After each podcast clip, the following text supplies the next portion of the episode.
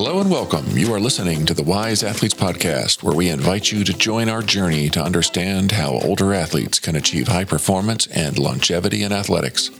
I am Joe Lavelle with Dr. Glenn Winkle, and this is episode 12 of our podcast. Bike fitting has always seemed like a dark art. There is definitely something to it, and some fitters seem to have it, but most don't for some reason. It must be hard to know how to put an asymmetrical body built for walking and running upon a perfectly symmetrical bicycle, which requires perfect circles of power deployed in a bent over aerodynamic position without compromising the ability to breathe. And that would be the easy scenario with a perfect body that has no dysfunctional neuromuscular patterns, no muscle imbalances, no adaptations to an old bad bike fit, unresolved injuries, or compensated weaknesses. Well, it's the rare cyclist or triathlete who feels a perfect connection to the bike. If you are like me, you've been tinkering with your setup for years and have reluctantly sought out experts once in a while only to continue tinkering. Surely there's a better way. I've been reading about those mythical bike fitters who are experts in the human body first and then experts in fitting a bike to a body. When I discovered that a friend of mine, Brian Heber, was getting a bike fit from a doctor of physical therapy, I just had to tag along. Listen in as Brian and I talk to the physical therapist bike fitter, Natalie Collins, owner of PedalFit in Denver, Colorado. Natalie and Brian talk about their experience working together to resolve Brian's pain and increase his power via a combination of targeted exercises for Brian and tiny changes to his position on his bike. Brian was even able to keep his aggressive handlebar position. I think you'll be amazed at how much improvement is possible by making a few perfect changes.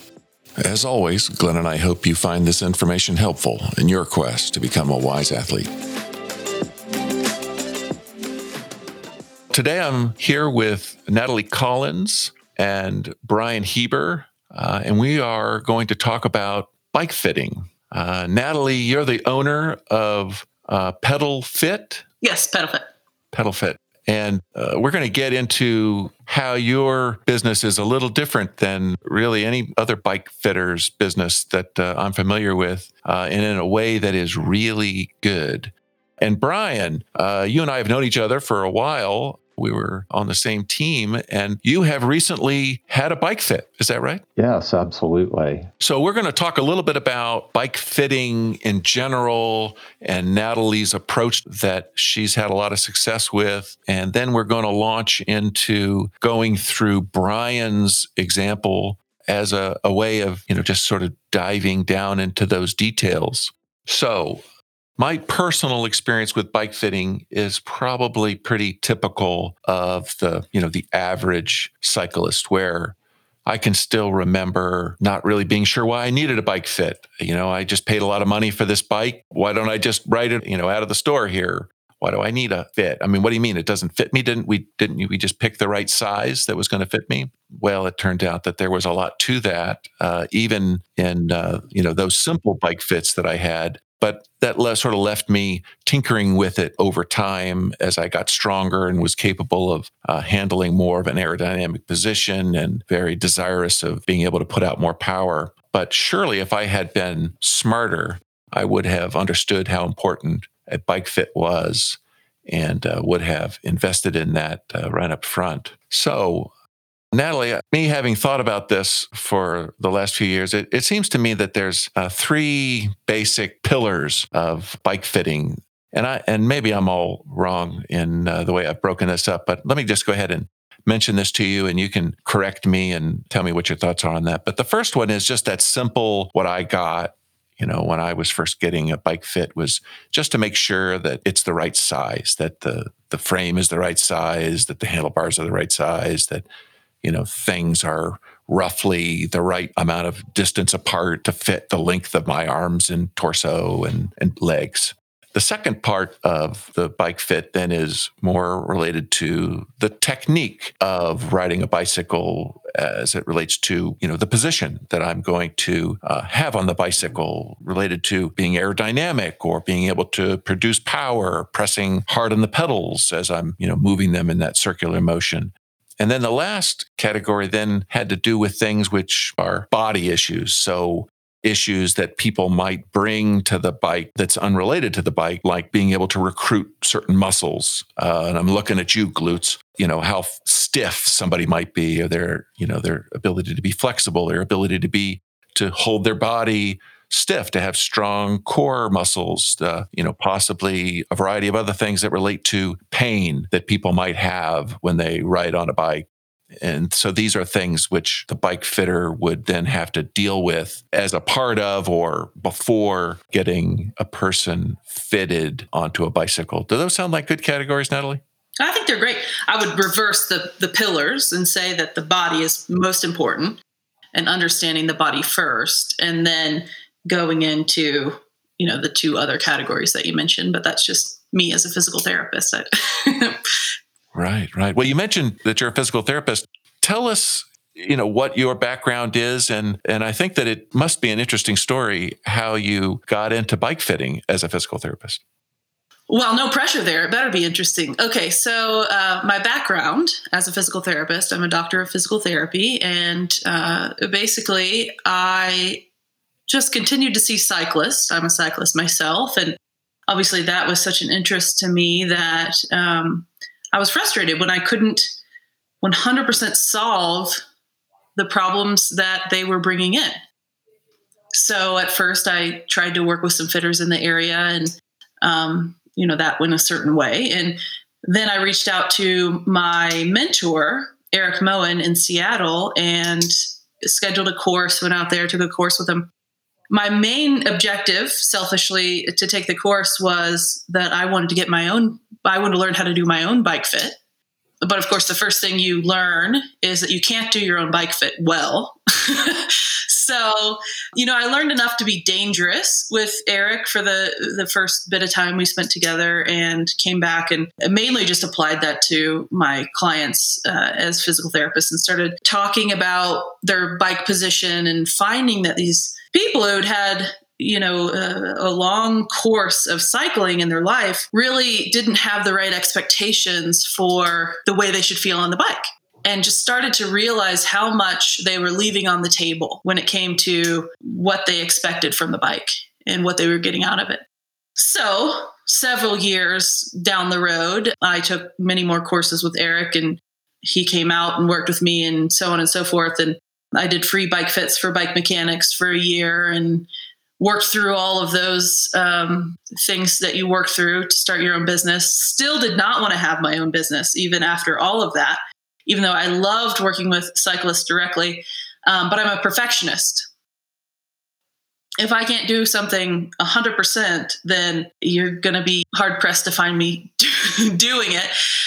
Anyway, so it took me a bit of time to eventually start my business. And once I did, you know, it's just been a growth uh, ever since my background as a physical therapist, uh, I have a, a, certification in orthopedic manual therapy, which is hands on. Um, I do dry needling. I do McKenzie physical therapy or MDT, a couple other tools in the toolbox that letters behind the name. But all of that is to me secondary to what I learn on a daily basis with cyclists. When you're in, when I'm in the room with someone who has a list of issues that they expect me to help them resolve.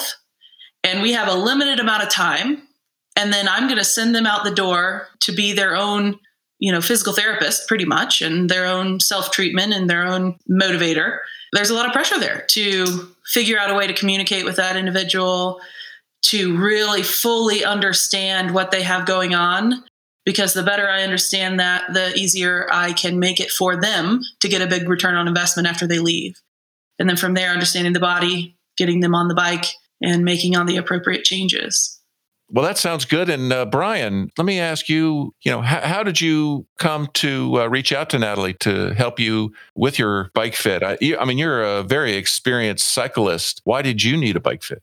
Well, uh, kind of go back through a little history, if you will, because it's it's a bit of a long story. I, I first met Natalie uh, when she had office space up in the Evergreen area. So she was always kind of in the back of my mind. So I kind of started looking at a lot of what she had been willing to share on her blog. uh, for me, it was what I saw in the blog that really kind of pushed me over the edge to say, yeah, I think this is the the person that I should work with. And you know, to get into it a little bit more personally is, you know, I was starting to experience some left leg pain and so forth that I thought, man, if this continues, I could see myself being off the bike for a while to, you know, allow this to heal and that sort of thing. And I thought, if I don't do something now, I think I'm really going to regret it. Awesome.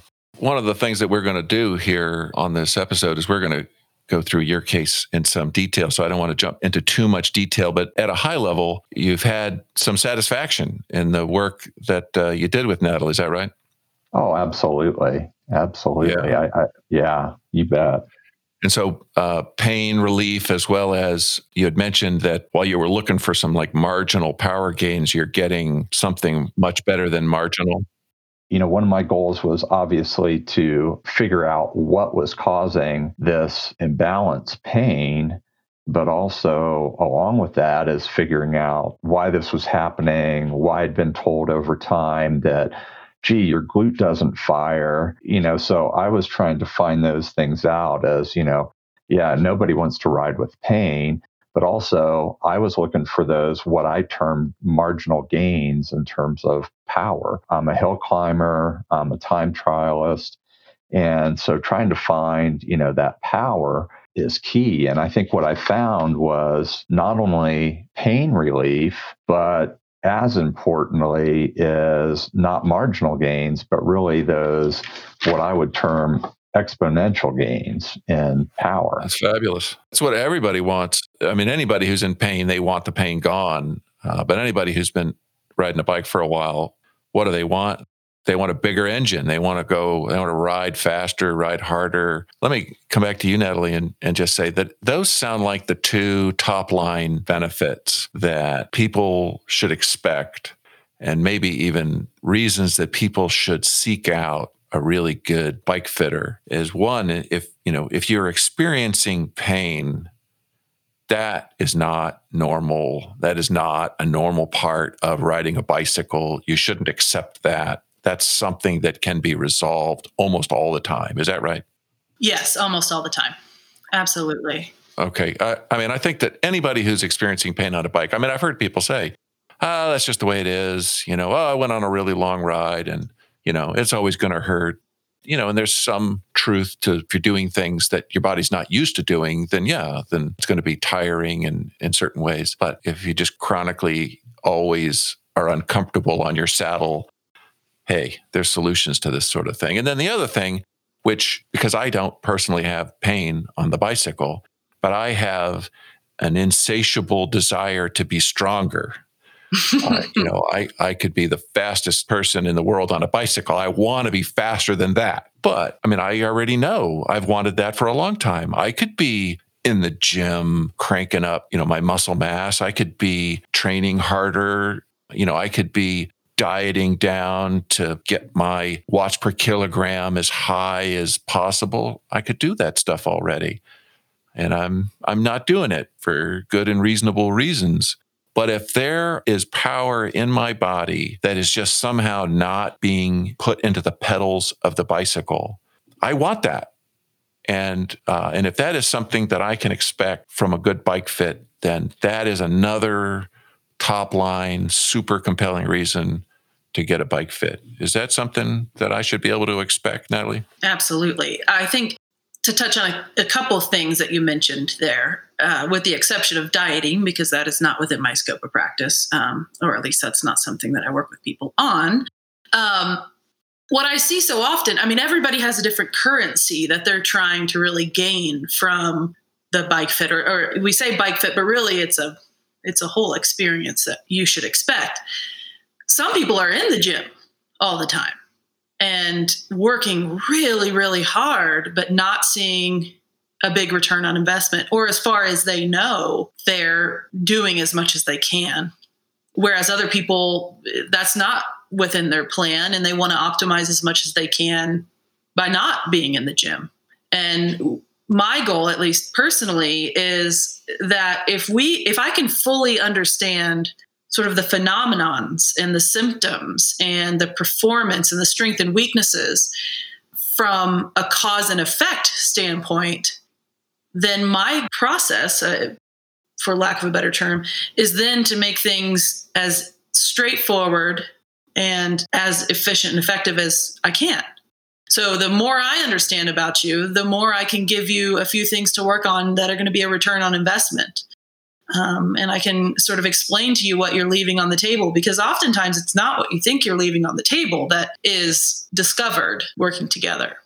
The other thing I'd, I'd throw in, Joe, is that you have to talk about expectations. I mean, nowhere in my mind did I think I'd go and see Natalie and she'd whip out a magic wand and say, Brian, you're gonna you're gonna see an extra 60 watts and you're going to be, you know, totally comfortable on the bike. What I did expect was that it would be a process in which there would be discovery. I also thought within the process, you know, that there would be prescriptive measures taken and that it would take work on my part and it would take adjustment on my part to undo some of the things that I've done over years and years and years that from a biomechanic standpoint were hurting me. So I think it's important to talk about expectations and realize that yes, you know, that this is an important process and it is, you know, one that's, you know, going to take time and it's not a once and done thing that to get to that end goal. I think you're making really important points that I mean going again back to my own personal experience with bike fitting when I I can remember getting the first non-mountain bike first bike with drop bars and my reaction to those drop bars was I am never going to ride in the drops. That's crazy. I'm going to die if I do that. And uh, you know, and I knew I'd I'd be in traction if I did that for more than five minutes uh, at a time anyway. So I had no interest in uh, you know aerodynamic. Why do I need to be aerodynamic? What is all of this stuff that uh, hmm. these people are telling me? And of course, I had no core muscle ability to be able to sit on a bicycle in in the way that is necessary in order to be able to control the bike and and be comfortable on the bike and put power into the bike. And I I needed to develop that over time. And and so there was a a process of again just for myself of building up my ability to handle a bike and a and and strength and being able to sit on a bike and put power in a bike that had to coincide with a continuing stream of adjustments to the bike to accommodate me as I could accommodate it you know? And so surely Natalie that's the experience that you have. You know, even with Brian, is where you've got things that improvements to him and to his bike to accommodate the new and better Brian. But that's not all you could ever imagine Brian doing. That's just the, the first step that you would get him to. And then over time, he could, if he wanted to, could keep working at things and the bike fit would evolve with Brian as his body evolved to be better and stronger. Is that right? Oh, absolutely. Everybody has a different place. We have to meet that individual where they're at and make sure that the expectation that they have for their body and the goals that they have and um, how much energy they want to put into it and where they are at physically all match up. And if they do, then we'll come up with a plan and optimize the bike fit and go from there. Right. And, you know, and if the person doesn't want to do core exercises to build up their core muscles, well, then their bike fit is going to reflect that.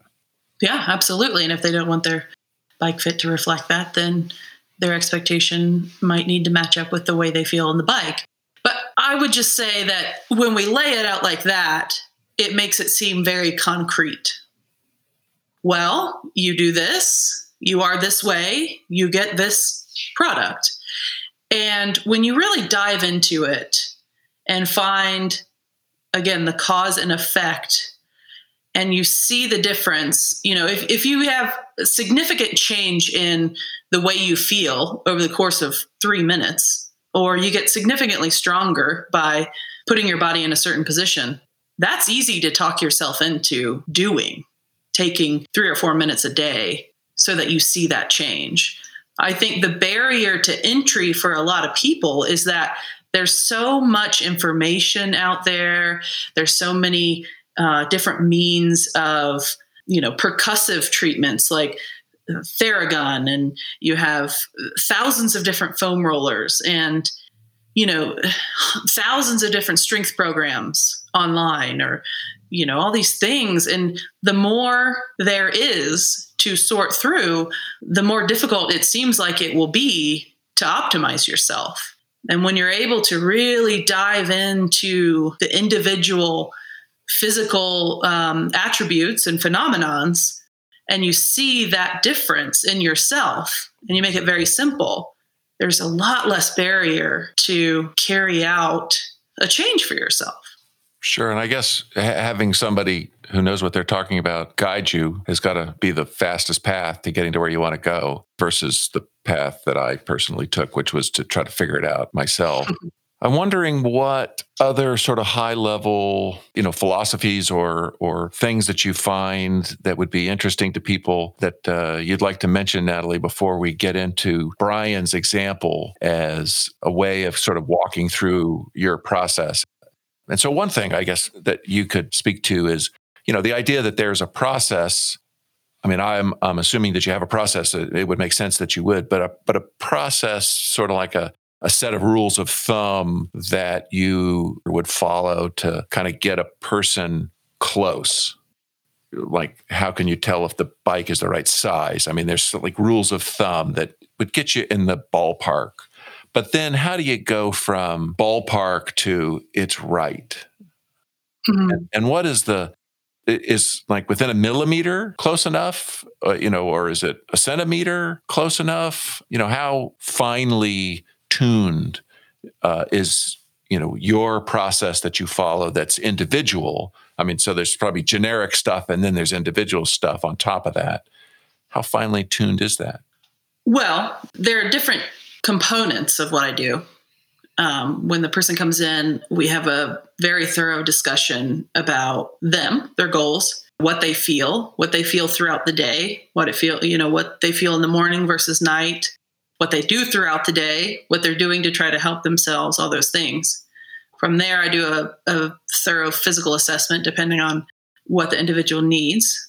Take that information and then apply it to the bike. So we're talking about sort of a tertiary situation here where we're talking about the bike fit first. But um, what I would say is general can be just as dangerous as no bike fit at all because the bike is adjustable, but the body is adaptable. So simply having a change can be very problematic. A very specific change down to the millimeter for sure in terms of saddle height. Uh, when we talk about bar width, obviously we're talking about to the centimeter and fore aft, obviously down to the millimeter.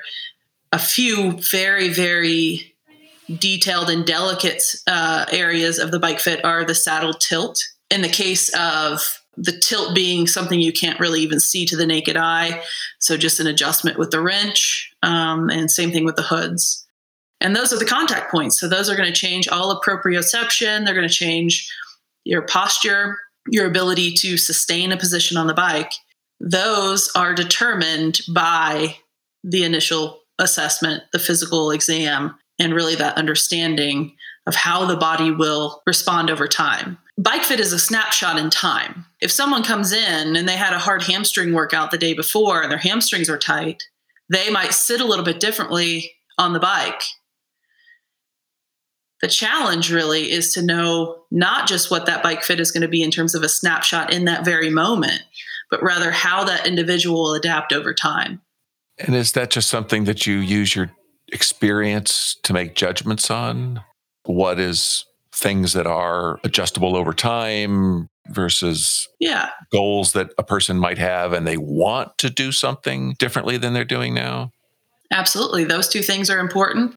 And then just understanding how the body responds. So I can't have someone sit in the position for three hours and then come in and retest them. So I've developed ways that basically extrapolate that information, what the how the person will fatigue over time, uh, you know, what muscles will be inhibited, what muscles will be activated, what positions of the back, for example, will activate the glutes, what positions of the back will turn off the glutes. Understanding positionally how that person's body behaves off the bike is then how I understand how they can sustain that position on the bike. If I put them in a position that they can hold for 30 minutes or an hour and a half, even through the whole bike fit, that's one thing. But how are they going to feel on simultaneous days of riding in Rebecca's private Idaho? That's much more of a challenge. And what do I need to do to give them the tools that they need to match that adaptability of their body to the adjustable parts of the bike? And that's really where the gold is, I think. Okay. Maybe we ought to go through Brian's situation to see how Brian's specific challenges and desires were manifested into exercises you gave him and changes you made to his bike. And I don't know what else you did. Well, Brian, you've got your list of things that you were seeking to accomplish, right? Yeah, I, I kind of talked about those earlier in terms of you know, figure out what was driving the pain, look for the incremental power gains. Those were the very high level goals. And certainly, you know, like I said, over time, I've been told by various physical therapists, you know, that my left glute didn't really fire, but with no real prescription for having that happen. So that that was an issue that I was very, very aware of. Of course, going into a fit situation like this, because of my prior experiences with fit, was, you know, I was a little bit challenged, to say the least. And I had to really talk myself into being receptive and flexible and willing to try things because I think often as cyclists, we get into a, a habit or a mindset, if you will, that gosh, this is exactly how I've lived with my setup, and I really don't want anybody monkeying with this. And when I take it into the bike shop and they start messing around with my seat post or seat, I get kind of, you know, agitated and upset about that. So, because this seems to be what's worked for me. And so I really had to go in with an open mind and trust Natalie's process was going to get me towards, you know, to those end goals. So when, Brian came in, first of all, you know, you, you plan to spend three and a half hours with someone.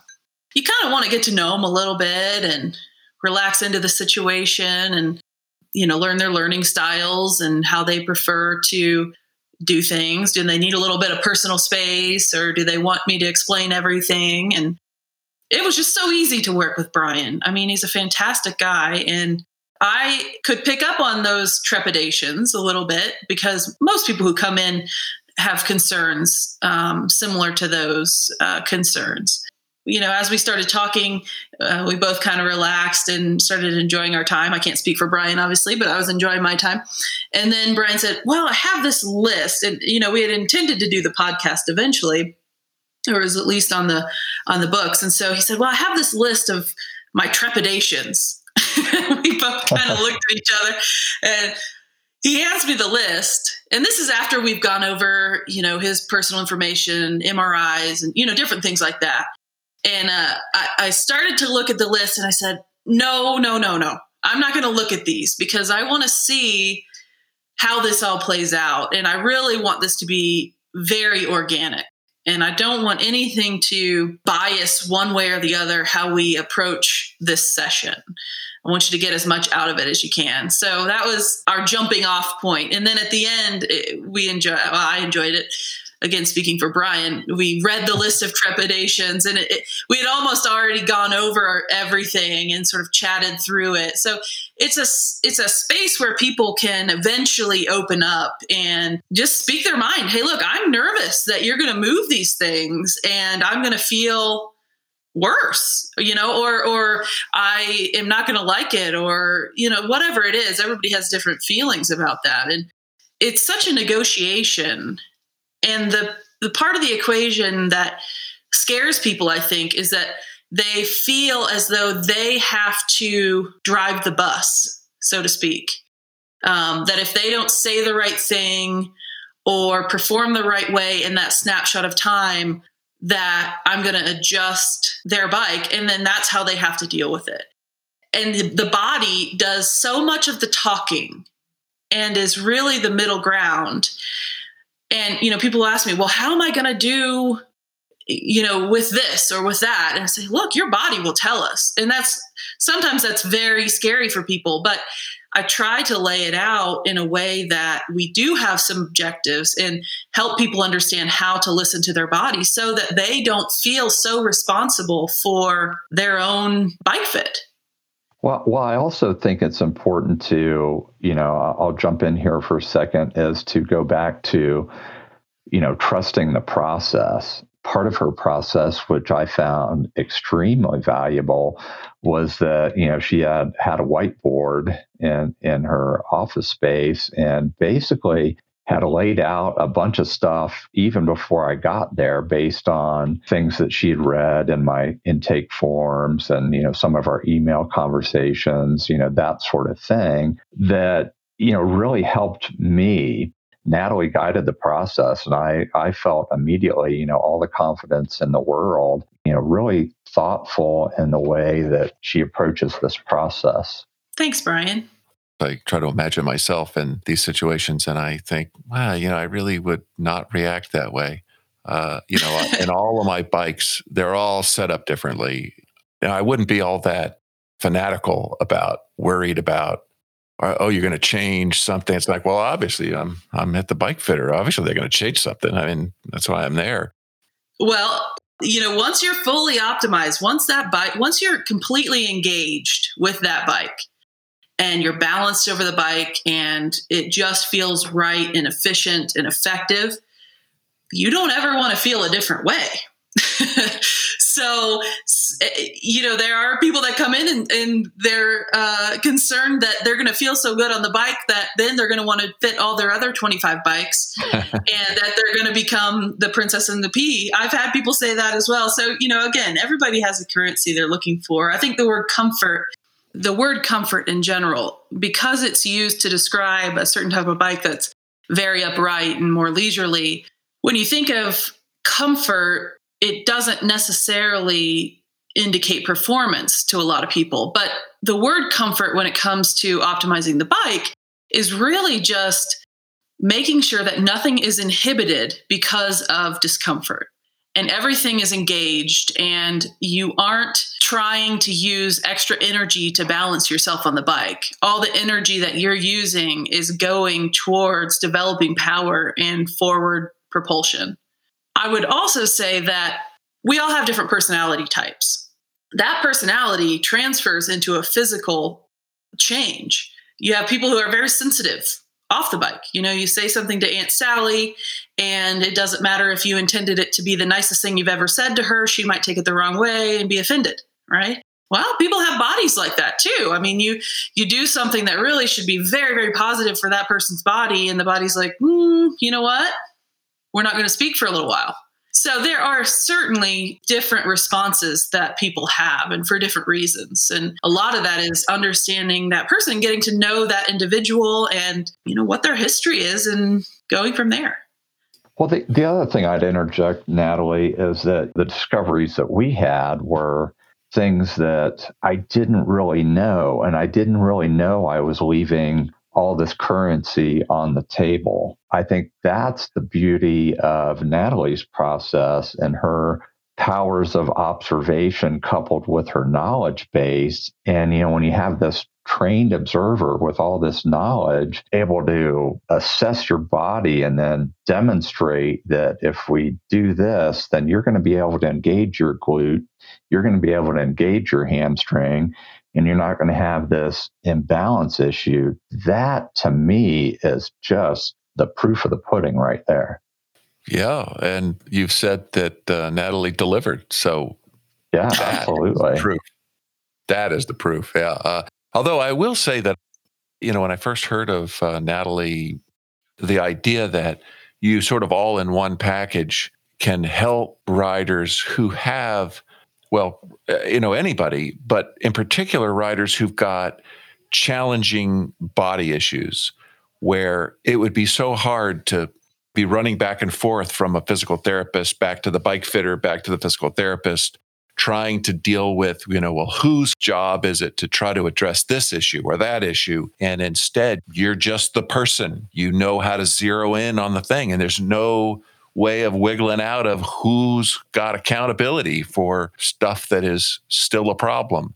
I think it's also important to say that it is a joint accountability. I mean, I, I don't, in any stretch of the word, think, oh my gosh, Natalie's going to identify this and, you know, she's going to make this adjustment or that adjustment on my bike and I'm not going to have to do any work. I mean, I, I think that's delusional. Sure, that makes sense. I mean, you've got to do the work.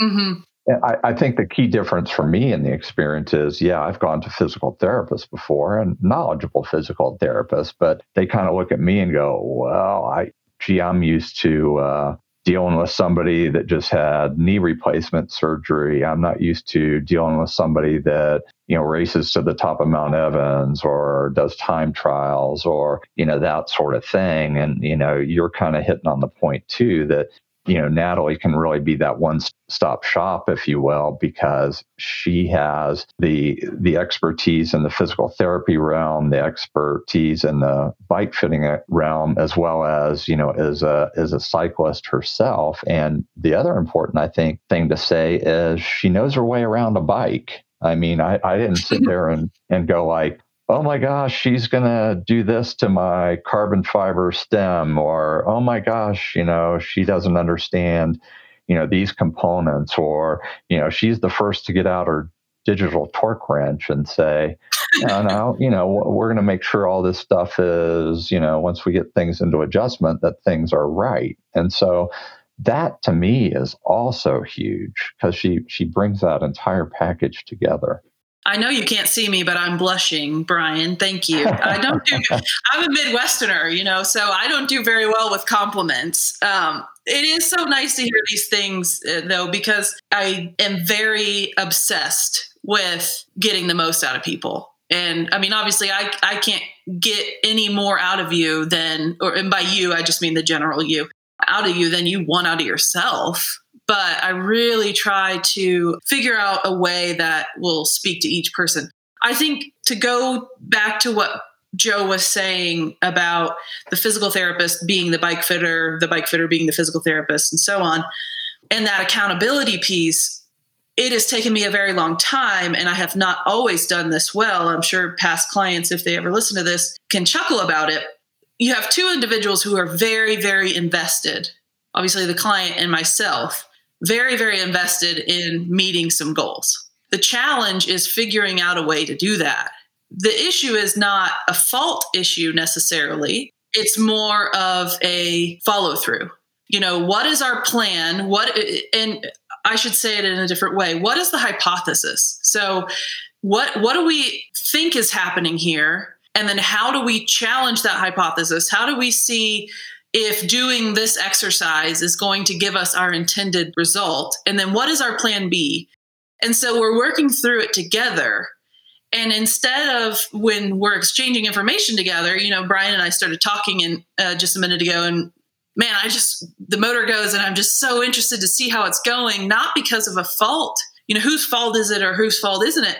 Because I want to know how our hypothesis carried out. You know, what were we right that four things were linked to one problem, and that um, you know on the bike his glutes should work, and so on and so forth. And I think we'll get into more detail when we start talking about what Brian is actually feeling and what we started working towards together. But I think that's really important because you know in our medical system right now. It is hard to one get an appointment with a primary care physician and uh, you know in our physical therapy office sometimes there's a wait you know of a couple weeks. And not only that but how do you communicate with them after you leave? And you know if you do communicate with them how do you email or or message them everything you're feeling? And there is a big challenge with that. And then you have the middle ground of insurance which is dictating your care in a lot of ways and how much time you get to spend with this practitioner and you know which medication you can take and how much physical therapy you can have and whether or not you need an MRI before you have physical therapy before you have surgery. And it is confusing. And so my goal with every single person if they're willing to have me as their advocate and really be invested with them in making that change i am uh, a very sensitive person. So if somebody tells me oh man our hypothesis didn't work my first thing is like, oh, shoot, you know, I'm just as disappointed as they are. But at the same time, we know we have a plan B and we think, okay, well, interesting. It's not that we didn't do anything by testing that hypothesis. Instead, we learned a lot about your body and we know how to move forward now and we've got a plan and we're going to go to plan B. And our plan B, we're going to test that. And I want you to let me know how you feel with that. And so I hope that the takeaway is rather than just having this snapshot in time where you make bike adjustments and then you know i hear this horror story of people just leaving and not liking uh, what they feel. And instead of you know working on a few things they just rebuild the house and go back to their measurements that they had before or something like that. And i just find that that's a person who one is not fully invested in that process and two the other person might not you know the, the person working on the bike fit might not be fully invested or some level of that. And I just think that that's the most unfortunate thing because it's what other time do you get to spend three and a half hours with someone who's a professional? And if I'm spending three and a half hours with somebody, I am really invested in in them. And by the end of that session, or by the end of that time that we spent together, I want them to understand what I understand about them and uh, try to go ahead and carry out our plan. Well, that sounds very compelling. I, my experience with PTs in general has been to find somebody that I liked working with and to develop a long term relationship with them. Not that I wanted to see them any more than necessary, but I would see them when I had to and would also find that I would learn from that person who would help me to keep from needing to come back to, uh, you know, avoiding issues with various stretches or exercises I could do or, or, or you know, just little tricks of the trade that uh, they would be able to share with me. And I can just imagine that it would be all the more powerful for that relationship to be with somebody who could also tell me about my bike and my my bike fit. So, uh, very Im- impressed with the combination of talent. Brian, so getting back to your particular fit, you know, we understood that uh, you'd had some leg pain and you were looking to get some resolution to that as you were concerned that if you didn't get it resolved, it was going to get you off the bike long term. And that was definitely something you wanted to avoid but also because you knew that you had the glute issue that uh, you were expecting that you were going to be able to find some extra power and uh, and I understand that both of those things have happened. But the, was there anything else that uh, you were looking for before we turn it over to Natalie to walk us through what she found? Yeah, again, I'd probably say I was I, I was looking to find that whatever that secret formula would be, if you will, to optimize my ability to perform on the bike. And, you know, like I said, I, I was often concerned about this whole idea of comfort and then I kind of had to resolve myself to the fact that, well, I guess if you're comfortable, you know, you're going to have some influence on your ability to perform. You know, I, I think those are kind of it in a nutshell there's a good and a bad of comfort. The the good of comfort is that if it's comfortable, you can sustain a position longer and maybe put out more power, at least if you're not in pain. But the bad of comfort was, you know, you didn't want to be in a position that was like a you know, riding a, a cruiser bike just to right. avoid the pain, right? Right. And exactly, and uh, and I I was you know had had enough knowledge to know that that was some combination of my body's biomechanics as well as the the machine, the equipment that I was interfacing with. So I knew the answer was somewhere probably in between. But you know, when it came down to it, I I think certainly it was you know more about my body than the bike. Great. Well, Natalie, do you want to tell us what you found when you uh, reviewed Brian's situation? Absolutely. Well, Brian, obviously, with your permission, I just want to make sure um, I'm not going to dive into anything too deep, but we'll talk about some of the superficial, uh, or not even superficial, but some of the gen- uh, general findings we found and then what our solutions were. Is that okay with you? Absolutely. Okay. Brian mentioned the thing that brought him in there into my office, um, I think eventually was the pain. And it wasn't just pain that brought him in, it was that that pain, he didn't have control over that pain, that he, that it wasn't normal and that it was getting worse. And he was concerned that, you know, it might be career ending for him on the bike. And so the pain that actually brought him in. And when I say that's the pain, I'm talking about some lower back pain that also went to the glute um, and uh, the side of the leg, but also into the calf. And at the time, I don't think Brian thought it was related, but some IT band discomfort and that went down into his fibular head. Am I right, Brian? Yes. Okay. And so that, but that's the pain that he was most concerned with. The other he had other pain that wasn't necessarily getting worse, but that he had been living with. And not to speak for him, he can step in if uh, I'm wrong, but I think in his mind he was thinking, well, this is the pain I've been living with. You know, it's probably not impacting my performance. And this is where comfort and performance really have such an overlap. Um, and that was his neck pain he mentioned to me, you know, he was having quite a bit of neck pain that was going down into his shoulder and also into his upper trap, more on the left side than the right side. Uh, and then later on in our conversation, he mentioned that it was hard for him to avoid hiking his left shoulder. That after time, once he felt fatigued, he would end up hiking his left shoulder. And that was something he was really working hard to avoid. To sort of cherry pick on that, after a pretty thorough assessment of his strength of his upper body, and testing his neck and his range of motion and different things. I'll leave out a lot of the details of that. We really found when we put his neck in more of a forward position, you know, like if you were to look down at your phone, when we put him in that position for a long period of time, he no longer had a left tricep. You know, I found that if you position somebody about 10 repetitions of looking down, that usually is about the equivalent of riding the bike for an hour. And you know that's an overgeneralization but i have to have those kind of things to understand how people's bodies change so if he has no tricep after 30 minutes and really we found it was more like 5 to 10 minutes that is a huge part of his foundation when it comes to supporting yourself on the bike your tricep is one of the most important muscle groups so the fact that he was maintaining that, and it's probably been for a long period of time because, you know, he had had this neck discomfort for a long period of time. So we could sort of extrapolate that information out. Knowing that, that is a perfect example of where performance and comfort really are key. I mean, he's having this pain, but more than just the pain, he's having this sequela of symptoms. One being that he's losing control of his tricep, of his left arm, and having to compensate fully with other muscles and in that case hiking his shoulder so now that requires him to stabilize in some other way you know as it relates to his position on the bike he was really sort of positioning his hands in a way that he could almost uh, tuck the elbows and use the palm of his hand on the back of the bar to support himself. And that was a compensation he had made. And you know we talk about gaining power and control really for the events that he's doing. He's got to have control over the front end of the bike. You know, it's not optimal. You really want to be able to hold your hoods and use your brakes. So that that's a really cool way of seeing how performance and comfort really go hand in hand.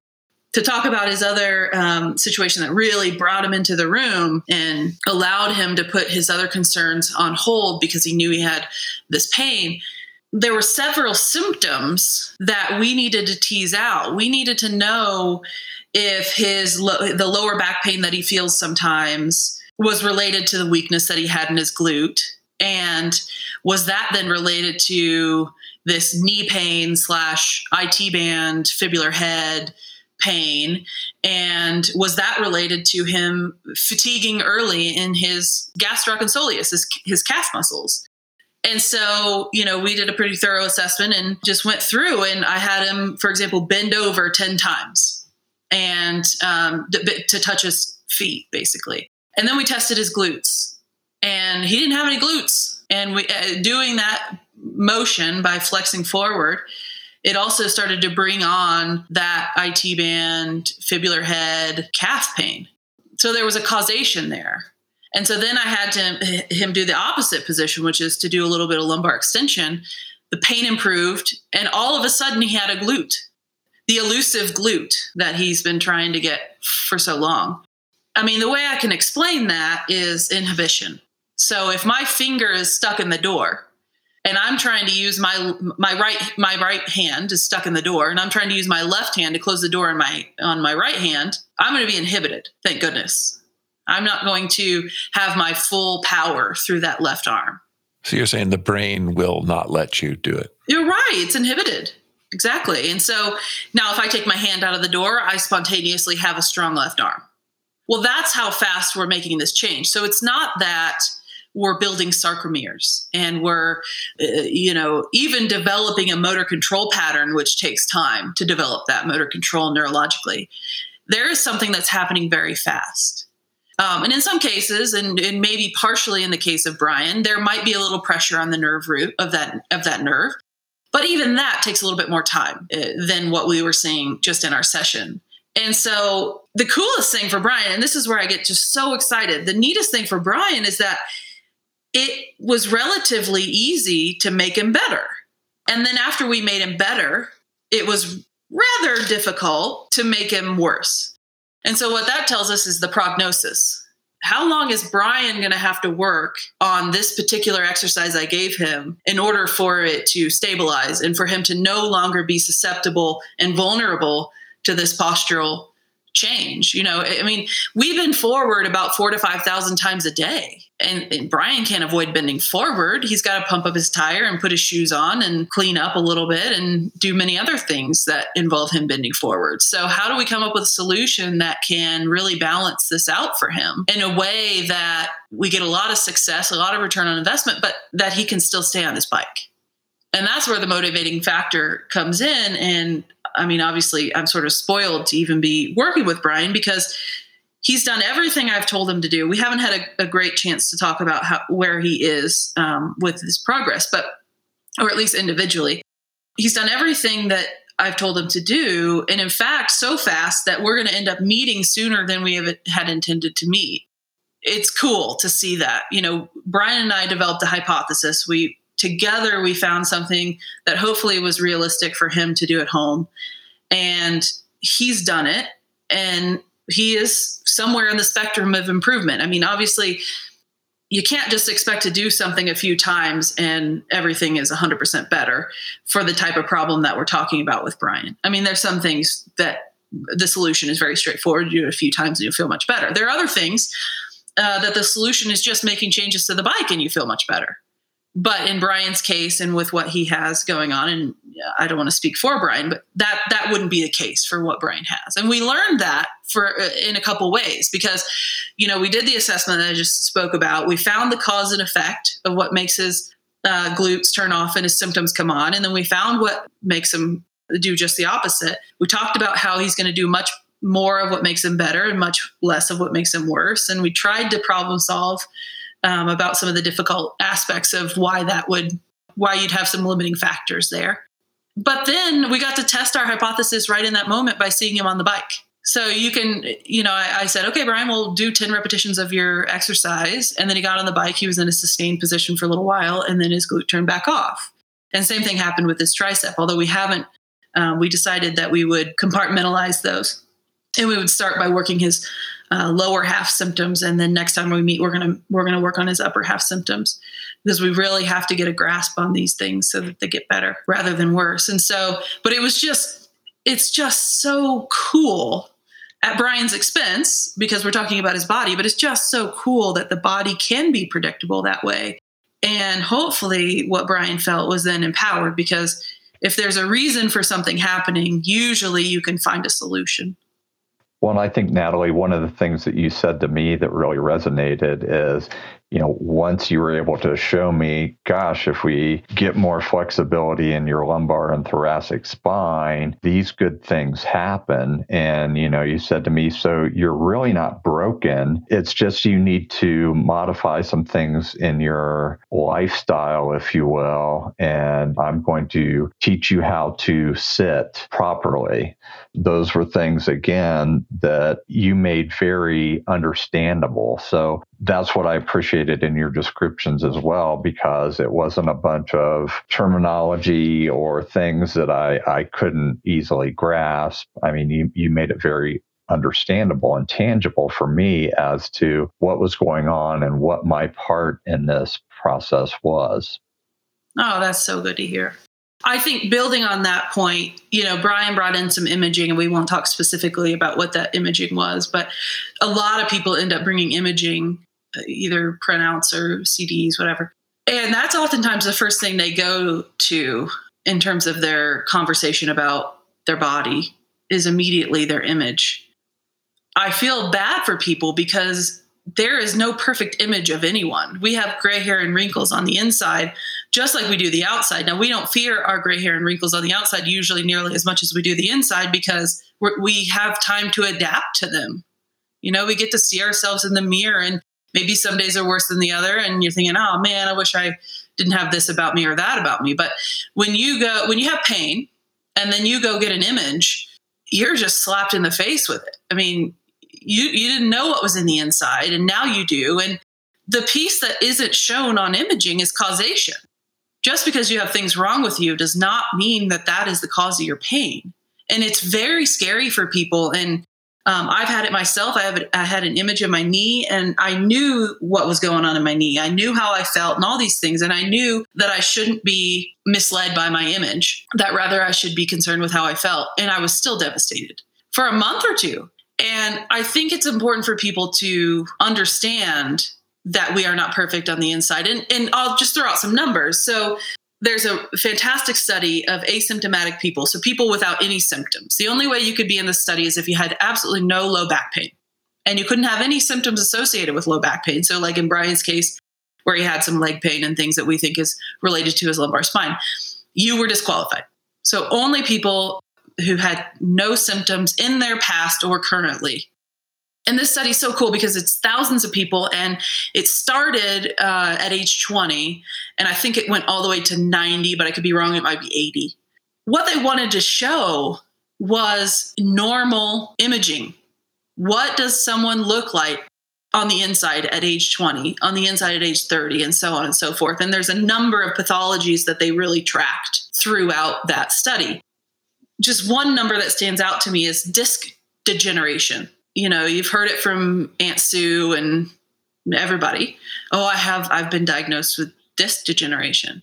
Well, at age 20, with no symptoms, 37% of those people have disc degeneration at age 20. Is there any causation there at all? Well, no, there's not. And, you know, at age 55, 80% of people have disc degeneration. So, I mean, it is actually more normal to have it and not have symptoms.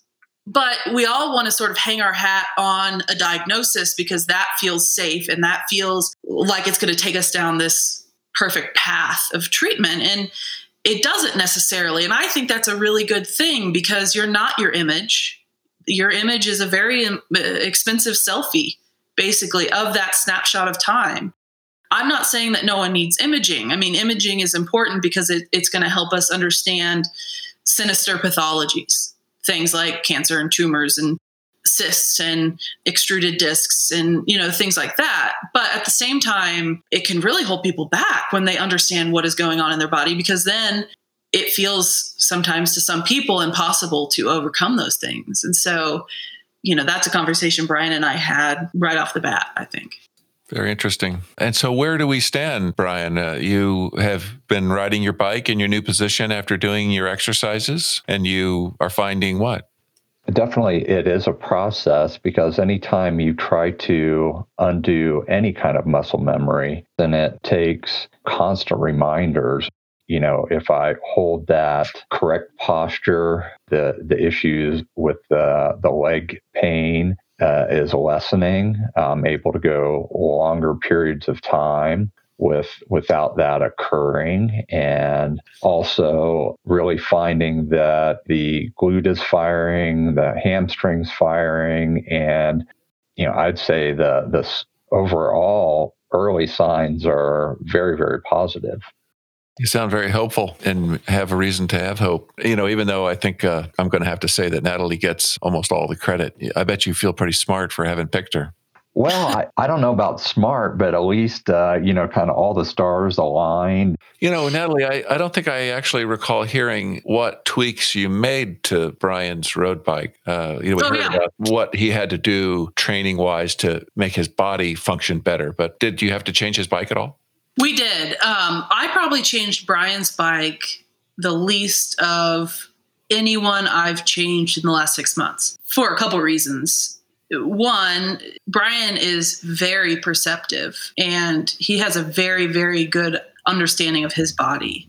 And that really was a jumping uh, point for us because we got to work on other things that he really needed. Uh, but we did. We changed the saddle height just a little bit. We changed the fore aft um, a little bit. One concern that Brian had was that he really didn't want to change the height of the front end of his bike. I get that almost all the time.